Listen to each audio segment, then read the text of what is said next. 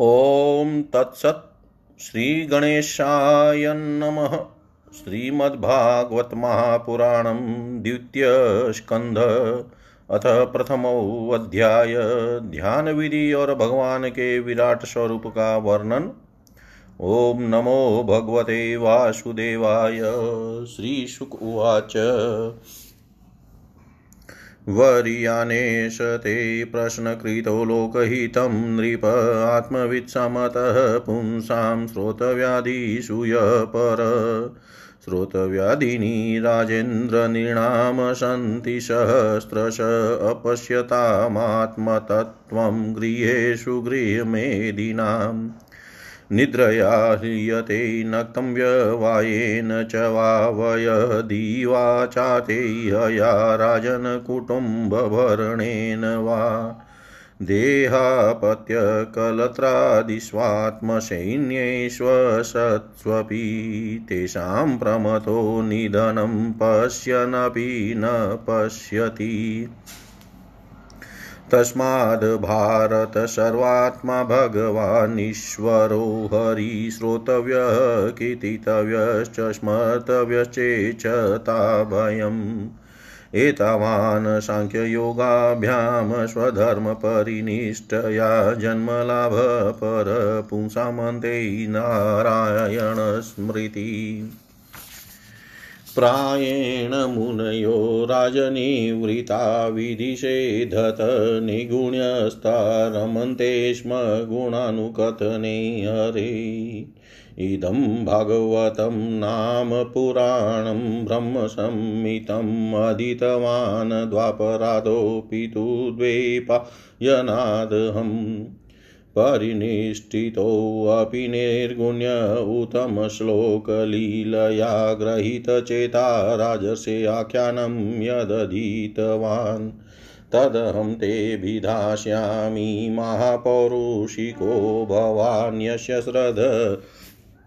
दतामाशु श्याम, श्यानमुकुन्दे मति सती एतनिविद्यमानानामिच्छतामकुतो भयं योगिनां नृपनिर्णीतं हरिनामानुकीर्तनम् किं प्रमतस्य बहुभिः परोक्षेहार्यनेरिह वरमुहूर्तं विदितं घटेत श्रेयसे यत्। खट्वाङ्गो नाम राजसी ज्ञातव्येयतामिहायुष मुहूर्तात् सर्वमुत्सृज्य गतवान् भयं हरिम् तवाप्येत हि कौरव्यसप्ताहं जीवितावधि उपकल्पय तत्सर्वं तावद्यत्सामपरायिकम्। अन्तकाले तु पुरुष आगते गतसाध्वश छिन्द्यादसङ्गशस्त्रेण स्पृहां देहेनुये च तम।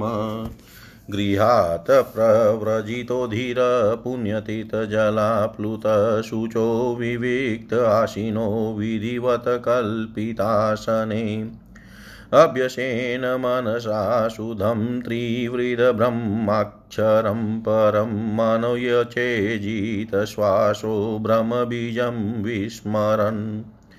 नियचेद्विषयेभ्यो अख्यान् मनसा बुद्धिसारथि मनकर्मभिराक्षिप्तं शुभार्थे धारयेद्धिया।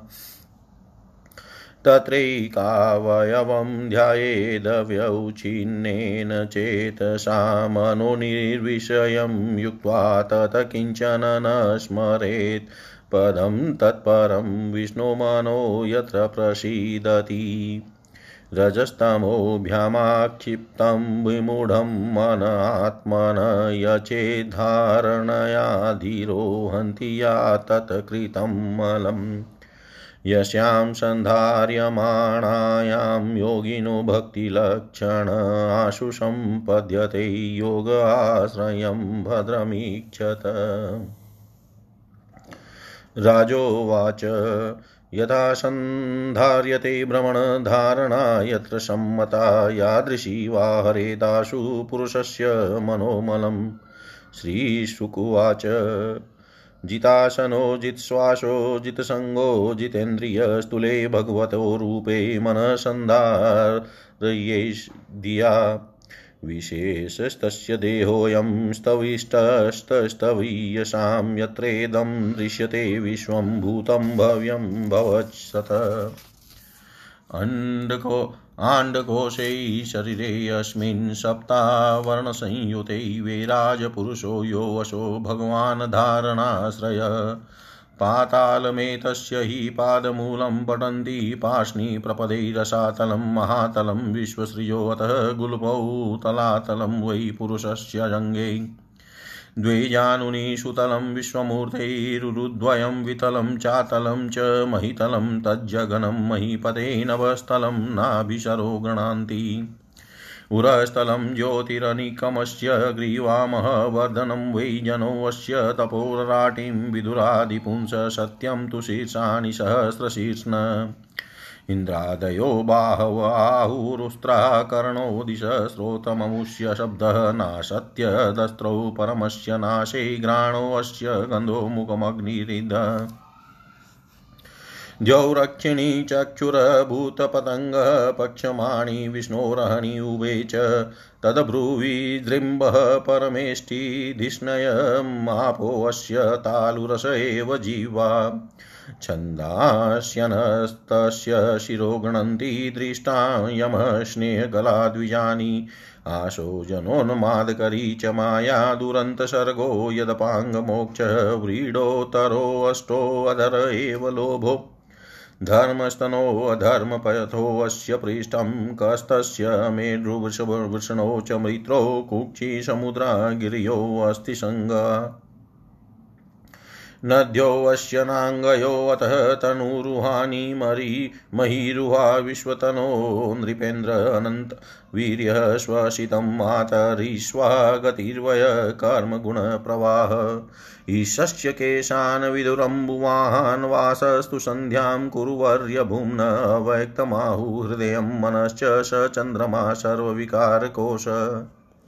विज्ञानशक्तिं महिमामनन्ति सर्वात्मनोऽन्तःकरणं गिरित्रम्। अश्वाश्वतर्युष्ट्रगजानकानि सर्वे मृगा पशव श्रोणिदशे। श्रोणिदेशे वयांसि तद्व्याकरणं विचित्रं मनुर्मनीषा मनुजो निवास। गन्धर्वविद्याधरचारणाप्सरस्वरस्मृतिरसुरानिकवीर्य।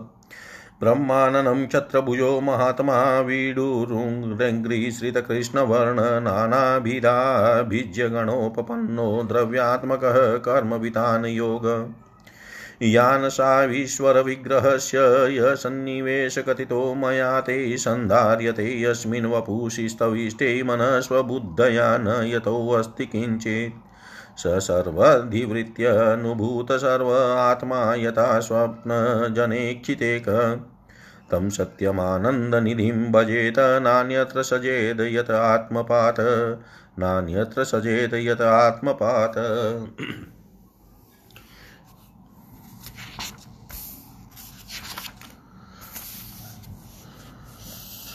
श्री सुखदेव जी ने कहा, परीक्षित, तुम्हारा लोकहित के लिए किया हुआ यह प्रश्न बहुत ही उत्तम है। मनुष्यों के लिए जितने भी बातें सुनने, स्मरण करने या कीर्तन करने की है, उन सब में यह श्रेष्ठ है। आत्मज्ञानी महापुरुष ऐसे प्रश्न का बड़ा आदर करते हैं।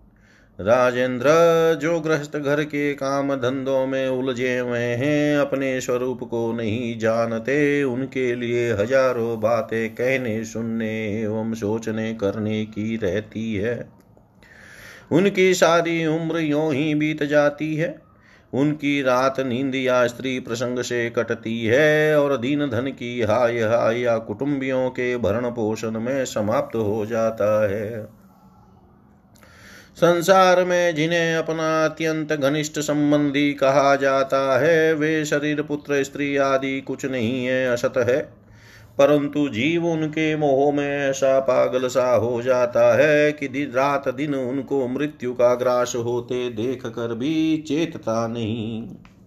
इसलिए परिचित, जो अभय पद को प्राप्त करना चाहता है, उसे तो सर्वात्मा सर्वशक्तिमान भगवान श्री कृष्ण की ही लीलाओं का श्रवण, कीर्तन और स्मरण करना चाहिए।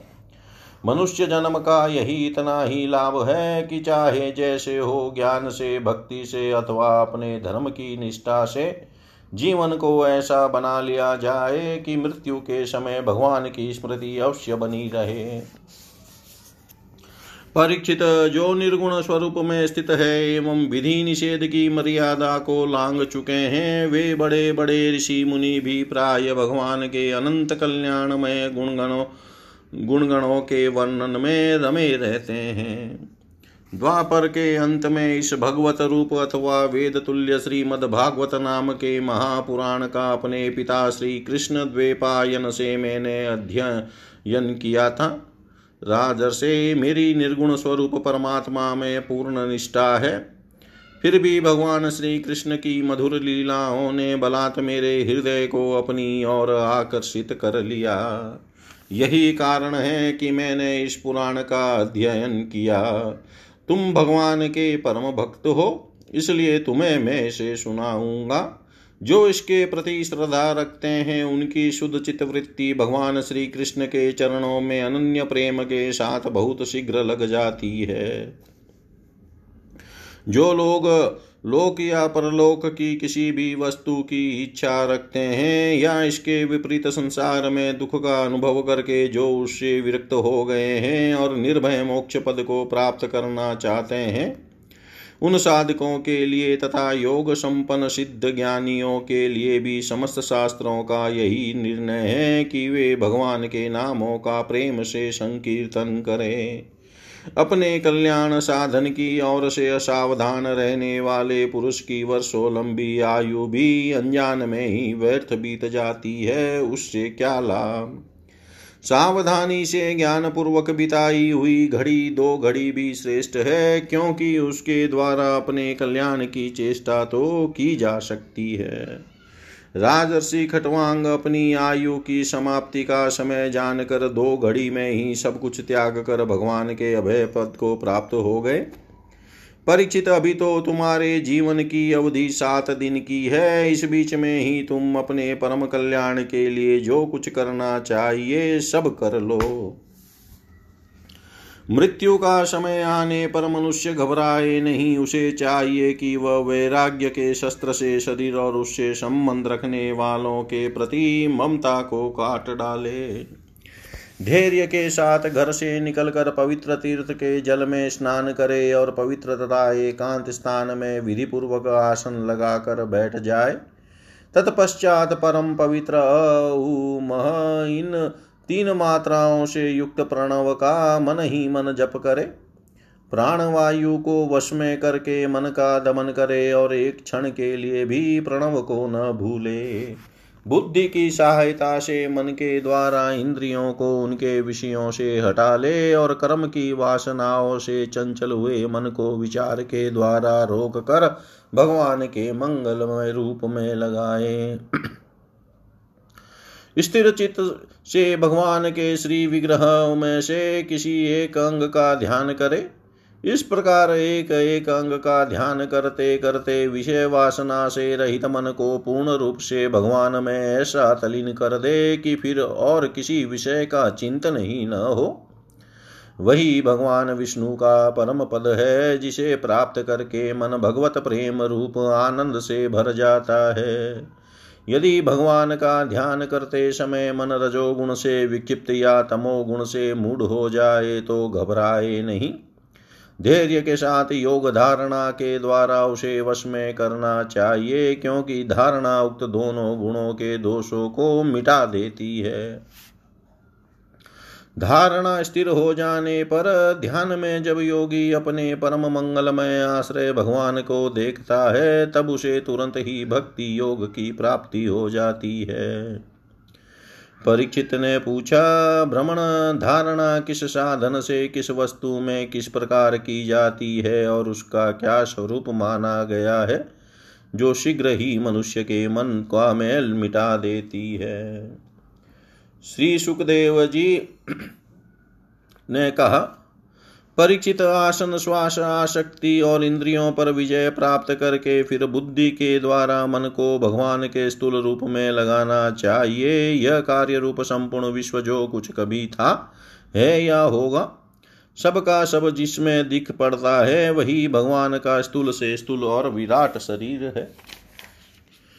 जल, अग्नि, वायु, आकाश, अहंकार महत्व और प्रकृति, इन सात आवरणों से घिरे हुए इस ब्रह्मांड शरीर में जो विराट पुरुष भगवान है, वे ही धारणा के आश्रय हैं, उन्हीं की धारणा की जाती है। तत्वज्ञ पुरुष उनका इस प्रकार वर्णन करते हैं पाताल विराट पुरुष के तलवे हैं, उनकी एड़ियाँ और पंजे रसातल है। दोनों गुल्फ एड़ी के ऊपर की गांठे महातल है, उनके पैर के पिंड तलातल है। विश्व मूर्ति भगवान के दोनों घुटने सुतल है, जांगे वितल है और वितल और अतल है, पेड़ भूतल है और परीक्षित उनके नाभि रूप सरोवर को ही आकाश कहते हैं। आदि पुरुष परमात्मा की ख्याति को स्वर्ग लोग गले को महलोक मुख को, जनलोक और ललाट को तपोलोक कहते हैं। उन सहस्त्र सिर वाले भगवान का मस्तक समूह ही सत्यलोक है। इंद्रादि देवता उनकी भुजाएँ हैं, दिशाएँ, कान और शब्द श्रवण इंद्रिय हैं। दोनों अश्वनी कुमार उनकी नासिका के चित्र हैं। गंध घ्राण इंद्रिय है और धधकती हुई आग उनका मुख है। भगवान विष्णु के नेत्र अंतरिक्ष हैं, उनमें देखने की शक्ति सूर्य है, दोनों पल के रात और दिन है। उनका भूविलास ब्रह्मलोक है, तालु जल है और जीव्या रस। वेदों को भगवान का ब्रह्मरंध्र कहते हैं और यम को दाढ़ है। सब प्रकार के स्नेह दांत है और उनकी जगन मोहिनी माया को ही उनकी मुस्कान कहते हैं। यह अनंत सृष्टि उसी माया का कटाक्ष विक्षेप है। लज्जा ऊपर का होठ और लोभ नीचे का होठ है। धर्म स्तन और अधर्म पीठ है। प्रजापति उनके मुतेन्द्रिय हैं। मित्रा वरुण अंडकोश है। समुद्र कोक है और बड़े बड़े पर्वत उनकी हड्डियाँ हैं। राजन विश्वमूर्ति विराट पुरुष की नाड़ियाँ, नदियाँ हैं, वृक्ष रोम है, परम प्रबल वायु श्वास है, काल उनकी चाल है, और गुणों का चक्कर चलाते रहना ही उनका कर्म है। परिचित बादलों को उनके केस मानते हैं, संध्या उस उन अनंत का वस्त्र है महात्माओं ने अव्यक्त मूल प्रकृति को ही उनका हृदय बतलाया है और सब विकारों का खजाना उनका मन चंद्रमा कहा गया है। महतत्व को सर्वात्मा भगवान का चित कहते हैं और रुद्र उनके अहंकार कहे गए हैं। घोड़े, खच्चर, ऊँट और हाथी उनके नख हैं। वन में रहने वाले सारे मृग और पशु उनके कटी प्रदेश में स्थित हैं। तरह तरह के पक्षी, उनके अद्भुत रचना कौशल हैं। स्वयं भू मनु उनकी बुद्धि है और मनु की संतान मनुष्य उनके निवास स्थान है। गंधर्व, विद्याधर, चारण और अप्सराएँ उनके षडज आदि स्वरों की स्मृति है। दैत्य उनके वीर्य हैं। ब्राह्मण, मुख, क्षत्रिय भुजाएँ वैश्य, जंगाएँ और शूद्र, उन विराट पुरुष के चरण हैं। विविध देवताओं के नाम से जो बड़े बड़े द्रव्यमय यज्ञ किए जाते हैं, वे उनके कर्म हैं।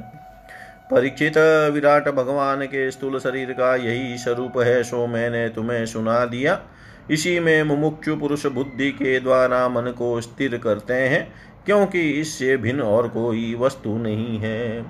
जैसे स्वप्न देखने वाला स्वप्नावस्था में अपने आप को ही विविध पदार्थों के रूप में देखता है, वैसे ही सबकी बुद्धि वृत्तियों के द्वारा सब कुछ अनुभव करने वाला सर्वांतर्यामी परमात्मा भी एक ही है। उन सत्य स्वरूप आनंद निधि भगवान का ही भजन करना चाहिए, अन्य किसी भी वस्तु में आसक्ति नहीं करनी चाहिए, क्योंकि यह आसक्ति जीव के अध पतन का हेतु है। इति श्रीमद्भागवते महापुराणे पारमहंस्यां सहितायां द्वितीयस्कन्धे महापुरुषसंस्थानुवर्णने प्रथमोऽध्याय सर्वं श्रीशां सदाशिवार्पणम् अस्तु। ॐ विष्णवे नमः, ॐ विष्णवे नमः, ॐ विष्णवे नमः। श्रीकृष्णं शरणं मम, श्रीकृष्णं शरणं मम, श्रीकृष्णं शरणं मम। श्रीमद्भागवत द्वितीय स्कंध अथ द्वितीयोध्याय भगवान के स्थूल और सूक्ष्म रूपों की धारणा तथा क्रम मुक्ति और सद्यो मुक्ति का वर्णन। श्री शुकुवाच एवं पुरा धारणयात्मयोनिर्नष्टां स्मृतिं प्रत्यवरुध्य तुष्टात् तथा ससर्जे दममोघदृष्टिर्यथाप्यगात् प्रागव्यवसाय बुद्धि। शाब्दश्च हि भ्रमण एष पन्थायनामभिध्यायति धीरपाठै। परिभ्रमस्तत्र न विन्दते अर्थान् मायामये वासना नयाशयान्। अतः कवीनामशु यावदर्थ स्यात् प्रमतो व्यवसाय बुद्धिः सिद्धेऽन्यथार्थे नश्यते तत्र परिश्रमं तत्र समीक्षमाण सत्यां चितो किं कशिपोः प्रयासै बाहो स्वशिदेयुपभरणे किम? सत्यञ्जलो किं पुरुधानपात्र्यः दिग्वल्कलादो सति किं दुकुलै चिराणि किं पति न सन्ति दिशन्ति भिक्षां नेवाङ्घ्रिपा परभृतः सरितो? अप्यशुष्यन रुद्धा गुहा किमजितोऽवती नोपसन्नान् कस्माद् भजन्ति कवयो धनुर्धूमदान्दान् एवं स्वचिते स्वत एव सिद्ध आत्मा प्रियोऽर्थो भगवानन्त तं निवृतो नियतार्थो भजेत संसारहेतु परमश्च यत्र। कस्तां त्वनादृत्य परानुचिन्तामृते पशून सतीं नाम युञ्ज्यात्। पश्यञ्जनं पतितं वैतरण्यां स्वकर्मजान् परितापाञ्जुषाणं केचित् स्वदेहान्तहृदयावकाशे प्रादेशमात्रं पुरुषं वसन्तं चतुर्भुजं कञ्जरथाङ्गशङ्खगदाधरं धारणया स्मरन्ति। प्रसन्नवक्त्रं नलिनायते क्षणं कदम्बकिञ्जन जल्कपिशङ्गवाससं लसन्महारत्नहिरण्यमयाङ्गदं स्फुरन्महारत्नकिरीटकुण्डलम् ऊनिद्रहत्तपङ्कजकर्णिकालये योगेश्वरास्थापितपादपल्लवम् श्रीलक्ष्मणं कौस्तुभरत्नकन्धरं मम्लान् लक्ष्म्या वनमालयाचितम् विभूषितं मेखलयाङ्गुलीयकै महाधनेनुपुरकङ्कणादिभिः स्निग्धमला कुञ्चितनीलकुन्तले विरोचमाना नाशपशैलम् अधिनलील अधीनलीलाहिषते क्षणोलसद्भ्रूभङ्ग शुचितः भूर्यनुग्रहम् इक्षयते चिन्तामये मैनमेश्वरं यावन्मनोधारणयावतिष्ठते एकैकशोऽङ्गानि धियानुभावयेत पादादियावदशितं गदाभृतजितं जितं स्थानमपोऽयं धारयेत परं परं शुध्यति धीर्यता यथा। यावनजायेत परावरे अस्मिन् विश्वेश्वरे द्रष्टरि भक्तियोग तावत् स्तवीयपुरुषस्य रूपं क्रियावसाने प्रियतः स्मरेत। स्थिरं सुखं चासनमाश्रितो यातिर्यदा जिहासुरिमङ्गलोकं काले च देशे च मनो न सज्जयेत प्राणान् नियचेन मनसा जितासु। मनस्वबुद्धया मलया नियम्य क्षेत्रज्ञ एतां निनयेन तमात्मनि आत्मानमात्मन्यवरुध्य धीरो लब्धोपशान्तिविरमेत कृत्यात् न यत्र कालोऽनिमिषां परः प्रभुकूतो न नुदेवा जगतां य ईशिरे। न यत्र सत्त्वं न रजस्तमश्च न वै विकारो न महान् प्रधानम्। परं पदं वैष्णव मामनन्ति तद यन्नेति नेतीत्य दूषितसृक्षव विसृज्य दौरत्म्यमनन्य सौहृदा हृदोपगूया पदं पदे पदे। इत्थं मुनिस्तु परमेदवस्थितो विज्ञानदृग्वीर्यसुरन्दिताशय स्वपाशिना पीडय गुदं ततोऽनिलं स्थानेषु षट्शून्नमये जितकक्लम। नाभ्यां स्थितं हीद्यधिरोप्य तस्मादुदानगत्यो रसितं नयेन मुनि। ततोऽनुसन्धाय धिया मनस्वीश्वतालुमूलं शनके नयेत् तस्माद्भ्रुवोरन्तर्मुन्नयेत निरुदसप्तायतनोऽनपेक्ष स्थित्वा मुरुता धर्मकुण्ठदृष्टिर्निर्विद्य मूर्धन विसृजेत परं गतः।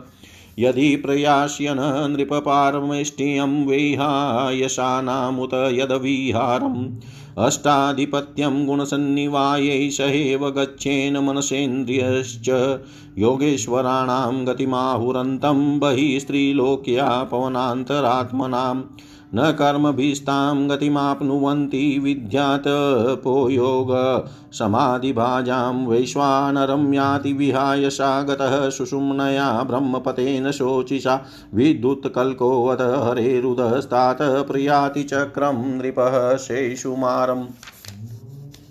तद्विश्वा तद्विश्वनाभिं त्वतीवत्र्यविष्णोरणीयसा विरजेनात्मनेकः नमस्कृतं ब्रह्मविदामुपेति कल्पायुषो यद्विबुधा अतोऽनन्तस्य मुखानलेन दन्दहीयमानं स निरीक्षय विश्वं निर्याति सिद्धेश्वरजुष्टधिष्णयं यददेपारज्ञं तदुपारमेष्टयम् न यत्र शोको न जना न मृत्युनार्ति न चोद्वेगरिते कुतश्चितः यच्चित्ततोऽधः कृपया निदं विदां दुरन्तदुःखप्रभवान्नुदर्शनात् ततो विशेषं प्रतिपद्य निर्भयस्ते नात्मना नापोऽनलमूर्तिरत्वन ज्योतिर्मयो वायुमुपेत्य काले वायव्यात्मना कं मृदात्मलिङ्गम्। घ्राणेन गन्धं, रसनेन, वैरसं रूपं तु दृष्ट्याश्वसनं, तव चैव श्रोत्रेण चोपेत्य नभो गुणत्वं, प्राणेन चाकुतिमुपेति योगी। स भूतसूक्ष्मेन्द्रियसन्निकर्षः मनोमयं, देवमयं, विकार्यं संसाद्य गत्या स तेन याति विज्ञानतत्त्वं गुणसनि तेनात्मनात्मानमुपेति शान्तम् आनन्दमानन्दमयो वशाने एतां गतिं भागवतीं गतो यः स वै पुननेव विसजते अङ्गः एते श्रुति ते नृपवेदगीते त्वयाभिपृष्टे सनातने च ये वै पुरा ब्राह्मण आह पृष्ठ आराधितो भगवान् वासुदेव न हि यतोऽन्यः शिवपन्था विशतः संसृता विह वासुदेव। वासुदेवे भगवती भक्तियोगोत यतो भवेत्। भगवान् ब्रह्मकात्सर्येण त्रिरन्वीक्षय मनीषया तदद्यवश्यतः कुरस्थो रतिरात्मन यतो भवेत्।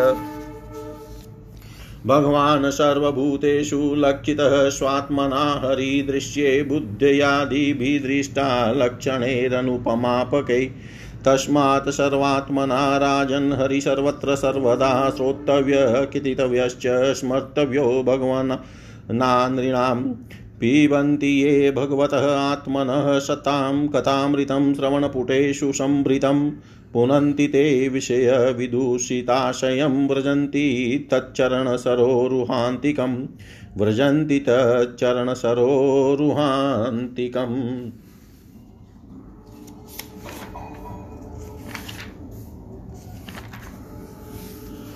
श्री सुखदेव जी कहते हैं, सृष्टि के प्रारंभ में ब्रह्मा जी ने इसी धारणा के द्वारा प्रसन्न हुए भगवान से वह सृष्टि विषय स्मृति प्राप्त की थी, जो पहले प्रलय काल में विलुप्त हो गई थी। इससे उनकी दृष्टि अमोघ और बुद्धि निश्चय आत्मिका हो गई, तब उन्होंने इस जगत को वैसे ही रचा जैसा कि यह प्रलय के पहले था। वेदों की वर्णन शैली ही इस प्रकार की है कि लोगों की बुद्धि स्वर्ग आदि निरर्थक नामों के फेर में फंस जाती है। जीव वहाँ सुख की वासना में स्वप्न सा देखता हुआ भटकने लगता है, किंतु उन मायामय लोकों में कहीं भी उसे सच्चे सुख की प्राप्ति नहीं होती। इसलिए विद्वान पुरुष को चाहिए कि वह विविध नाम वाले पदार्थों से उतना ही व्यवहार करे जितना प्रयोजनीय हो। अपनी बुद्धि को उनकी निरस निसारता के निश्चय से परिपूर्ण रखे और एक क्षण के लिए भी असावधान न हो। यदि संसार के पदार्थ प्रारब्ध वश बिना परिश्रम के यों ही मिल जाए, तब उनके उपार्जन का परिश्रम व्यर्थ समझकर उनके लिए कोई प्रयत्न न करें। जब ज़मीन पर सोने से काम चल सकता है, तब पलंग के लिए प्रयत्न करने से क्या प्रयोजन? जब भुजाएँ अपने को भगवान की कृपा से स्वयं ही मिली हुई है, तब तकियों की क्या आवश्यकता? जब अंजलि से काम चल सकता है, तब बहुत से बर्तन क्यों बटोरे? वृक्ष की छाल पहनकर या वस्त्रहीन रहकर भी यदि जीवन धारण किया जा सकता है तो वस्त्रों की क्या आवश्यकता? पहनने को क्या रास्तों में चितड़े नहीं हैं? भूख लगने पर दूसरों के लिए ही शरीर धारण करने वाले वृक्ष क्या फल फूल की भिक्षा नहीं देते? जल चाहने वालों के लिए नदियाँ क्या बिल्कुल सूख गई है? रहने के लिए क्या पहाड़ों की गुफाएँ बंद कर दी गई है?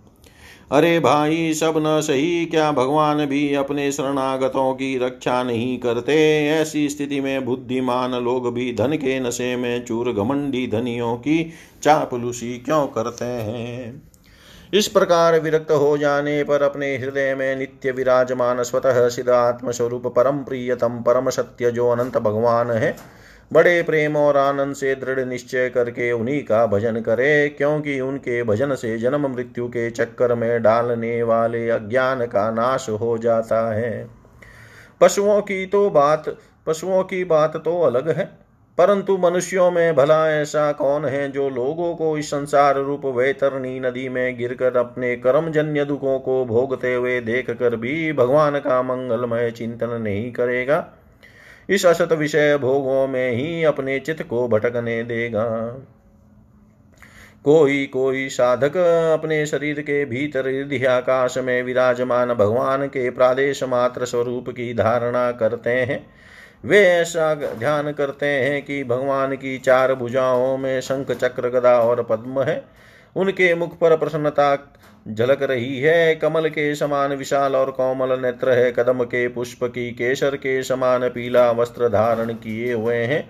भुजाओं में श्रेष्ठ रत्नों से जड़े हुए सोने के बाजू बंद शोभायमान है। सिर पर बड़ा ही सुंदर मुकुट और कानों में कुंडल है। जिनमें जड़े हुए बहुमूल्य रत्न जगमगा रहे हैं, उनके चरण कमल योगेश्वरों के खिले हुए हृदय कमल की कर्णिका पर विराजित है। उनके हृदय पर श्री वत्स का चिन्ह एक सुनहरी रेखा है।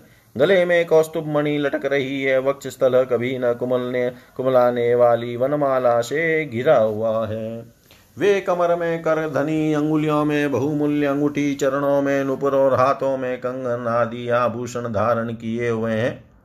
उनके बालों की लटें बहुत चिकनी, निर्मल घुंघराली और नीली है। उनका मुख कमल, मंद मंद मुस्कान से खिल रहा है। लीलापुण उन्मुक्त हास्य और चितवन से शोभायमान भोहों के द्वारा वे भक्तजनों पर अनंत अनुग्रह की वर्षा कर रहे हैं। जब तक मन इस धारणा के द्वारा स्थिर न हो जाए, तब तक बार बार इन चिंतन स्वरूप भगवान को देखते रहने की चेष्टा करनी चाहिए। भगवान के चरण कमलों से लेकर उनके मुस्कान युक्त मुख कमल पर्यंत समस्त अंगों की एक एक करके बुद्धि के द्वारा धारणा करनी चाहिए।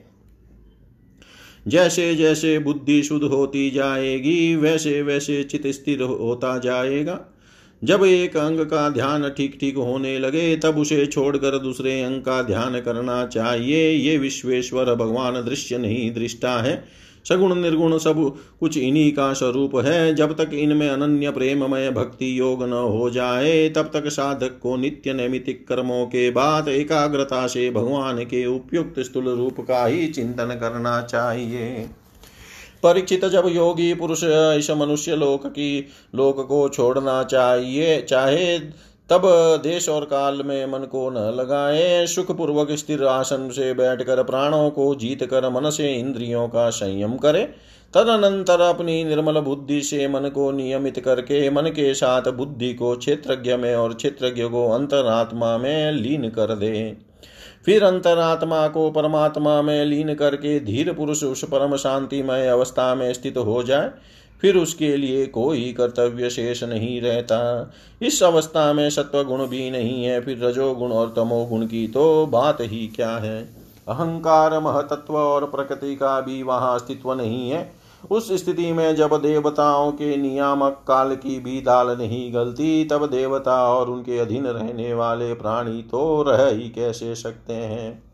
योगी लोग यह नहीं यह नहीं, इस प्रकार परमात्मा से भिन्न भिन्न पदार्थों का त्याग करना चाहते हैं और शरीर तथा उसके, उस संबंधी पदार्थों में आत्मबुद्धि का त्याग करके हृदय के द्वारा पद पद पर भगवान के जिस परम पूज्य स्वरूप का आलिंगन करते हुए अनन्य प्रेम से परिपूर्ण रहते हैं, वही भगवान विष्णु का परम पद है। इस विषय में समस्त शास्त्रों की सम्मति है। ज्ञान दृष्टि के बल से जिसके चित्त की वासना नष्ट हो गई है, उस ब्रह्मनिष्ठ योगी को इस प्रकार अपने शरीर का त्याग करना चाहिए। पहले एडी से अपनी गुदा को दबाकर स्थिर हो जाए और तब बिना घबराहट के प्राण वायु को षट चक्र भेदन की रीति से ऊपर ले जाए। मनस्वी योगी को चाहिए कि नाभि चक्र मणिपूरक में स्थित वायु को हृदय चक्र अनाहत में वहाँ से उदान वायु के द्वारा वक्ष स्थल के ऊपर विशुद्ध चक्र में फिर उस वायु को धीरे धीरे तालु मूल में विशुद्ध चक्र के अग्रभाग में चढ़ा दे। तदंतर दो आँख दो कान, दो नासा, छिद्र और मुख, इन सातों छिद्रों को रोक कर उस तालु मूल में स्थित वायु को भौ के बीच आज्ञा चक्र में ले जाए। यदि किसी लोक में जाने की इच्छा न हो तो आधी घड़ी तक उस वायु को वहीं रोक कर स्थिर लक्ष्य के साथ उसे सहस्त्र सार में ले जाकर परमात्मा में स्थित हो जाए। इसके बाद ब्रह्मरंध्र का भेदन करके शरीर इंद्रियों को छोड़ दें। परीक्षित, यदि योगी की इच्छा हो कि मैं ब्रह्मलोक में जाऊँ, आठों सिद्धियाँ प्राप्त करके आकाशचारी सिद्धों के साथ विहार करूँ, अथवा त्रिगुणमय ब्रह्मांड के किसी भी प्रदेश में विचरण करूँ तो उसे मन और इंद्रियों को साथ ही लेकर शरीर से निकलना चाहिए। योगियों का शरीर वायु की भांति सूक्ष्म होता है। उपासना, तपस्या, योग और ज्ञान का सेवन करने वाले योग्य को को त्रिलोकी के बाहर और भीतर सर्वत्र स्वच्छंद रूप से वितरण करने का अधिकार होता है। केवल कर्मों के द्वारा इस प्रकार टोक विचरना नहीं हो सकता। परीक्षित योगी ज्योतिर्मय मार्ग सुषुमना के द्वारा जब ब्रह्मलोक के लिए प्रस्थान करता है, तब पहले वह आकाश मार्ग से अग्निलोक में जाता है। वहाँ उसके बचे कुचे मल भी जल जाते हैं। इसके बाद वह वहाँ से ऊपर भगवान श्री हरि के शिशुमार नामक ज्योतिर्मय चक्र पर पहुँचता है। भगवान विष्णु का यह शिशुमार चक्र विश्व ब्रह्मांड के भ्रमण का केंद्र है। उसका अतिक्रमण करके अत्यंत सूक्ष्म एवं निर्मल शरीर से वह अकेला ही महलोक में जाता है। वह लोक ब्रह्म वेताओं के द्वारा भी वंदित है और उसमें कल्प पर्यंत जीवित रहने वाले देवता विहार करते रहते हैं। फिर जब प्रलय का समय आता है, तब नीचे के लोकों को शेष के मुख से निकली हुई आग के द्वारा भस्म होते देख वह ब्रह्मलोक में चला जाता है। जिस ब्रह्मलोक में बड़े बड़े सिद्धेश्वर विमानों पर निवास करते हैं, उस ब्रह्मलोक की आयु ब्रह्मा की आयु के समान ही दो परार्ध की है। वहाँ न शोक है, न दुख, न बुढ़ापा है, न मृत्यु, फिर वहाँ किसी प्रकार का उद्वेग या भय तो हो ही नहीं कैसे सकता है? वहाँ यदि दुख है तो केवल एक बात का वह यही कि इस परम पद को न जानने वाले लोगों के जन्म, मृत्यु में अत्यंत घोर संकटों को देख कर दयावश वहाँ के लोगों के मन में बड़ी व्यथा होती है। सत्यलोक में पहुँचने के पश्चात वह योगी निर्भय होकर अपने सूक्ष्म शरीर को पृथ्वी से मिला देता है और फिर उतावली न करते हुए सात आवरणों का भेदन करता है। पृथ्वी रूप से जल को और जल रूप से अग्निमय आवरणों को प्राप्त होकर वह ज्योति रूप से वायु रूप आवरण में आ जाता है और वहाँ से समय पर ब्रह्मा की अनंता का बोध कराने वाले आकाश रूप आवरण को प्राप्त करता है। इस प्रकार स्थूल आवरणों को पार करते समय उसकी इंद्रियाँ भी अपने सूक्ष्म अधिष्ठान में लीन हो जाती है। घ्राणेन्द्रिय गंध तन मात्रा में, रसना रस तन मात्रा में, नेत्र रूप तन मात्रा में, त्वचा स्पर्श तन मात्रा में, श्रोत्र शब्द तन मात्रा में और कर्मेंद्रियाँ अपनी अपनी क्रिया शक्ति में मिलकर अपने अपने सूक्ष्म स्वरूप को प्राप्त हो जाती है। इस प्रकार योगी पंचभूतों के स्थूल सूक्ष्म आवरणों को पार करके अहंकार में प्रवेश करता है। वहाँ सूक्ष्म भूतों को तामस अहंकार में, इंद्रियों को राजस अहंकार में तथा मन और इंद्रियों के अधिष्ठाता देवताओं को सात्विक अहंकार में लीन कर देता है। इसके बाद अहंकार के सहित लय रूप गति के द्वारा महतत्व में प्रवेश करके अंत में समस्त गुणों के लय स्थान प्रकृति रूप आवरण में जा मिलता है। परीक्षित महाप्रलय के समय प्रकृति रूप आवरण का भी लय हो जाने पर वह योगी स्वयं आनंद स्वरूप होकर अपने उस निवारण रूप से आनंद स्वरूप शांत परमात्मा को प्राप्त हो जाता है। जिसे इस भगवनमयी गति की प्राप्ति हो जाती है, उसे फिर इस संसार में नहीं आना पड़ता।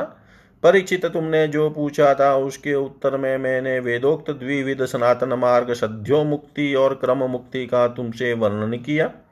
पहले ब्रह्मा जी ने भगवान वासुदेव की आराधना करके उनसे जब प्रश्न किया था, तब उन्होंने उत्तर में इन्हीं दोनों मार्गों की बात ब्रह्मा जी से कही थी।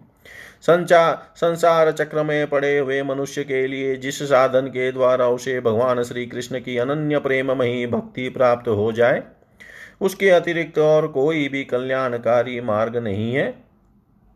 भगवान ब्रह्मा ने एकाग्रचित से सारे वेदों का तीन बार अनुशीलन करके अपनी बुद्धि से यही निश्चय किया कि जिससे सर्वात्मा भगवान श्री कृष्ण के प्रति अनन्य प्रेम प्राप्त हो, वही सर्वश्रेष्ठ धर्म है। समस्त चराचर प्राणियों में उनके आत्मा रूप से भगवान श्री कृष्ण ही लक्षित होते हैं, क्योंकि ये बुद्धि आदि दृश्य पदार्थ उनका अनुमान कराने वाले लक्षण हैं। वे इन सबके साक्षी एकमात्र दृष्टा हैं। परीक्षित इसलिए मनुष्यों को चाहिए कि सब समय और सभी स्थितियों में अपनी संपूर्ण शक्ति से भगवान श्री हरि का ही श्रवण, कीर्तन और स्मरण करे। राजन संत पुरुष आत्मस्वरूप भगवान की कथा का मधुर अमृत बांटते ही रहते हैं, जो अपने कान के दोनों में भर कर भर भर कर उनका पान करते हैं। उनके हृदय से विषयों का विशेला प्रभाव जाता रहता है, वह शुद्ध हो जाता है और वे भगवान श्री कृष्ण के चरण कमलों की सन्निधि प्राप्त कर लेते हैं।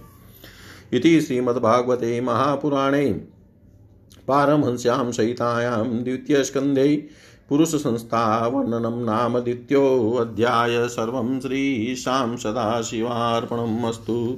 ॐ विष्णवे नमः ॐ विष्णवे नमः ॐ विष्णवे नमः ॐ श्रीर्वं श्रीकृष्णार्पणम् अस्तु। श्रीकृष्णं शरणं मम। श्रीकृष्णं शरणं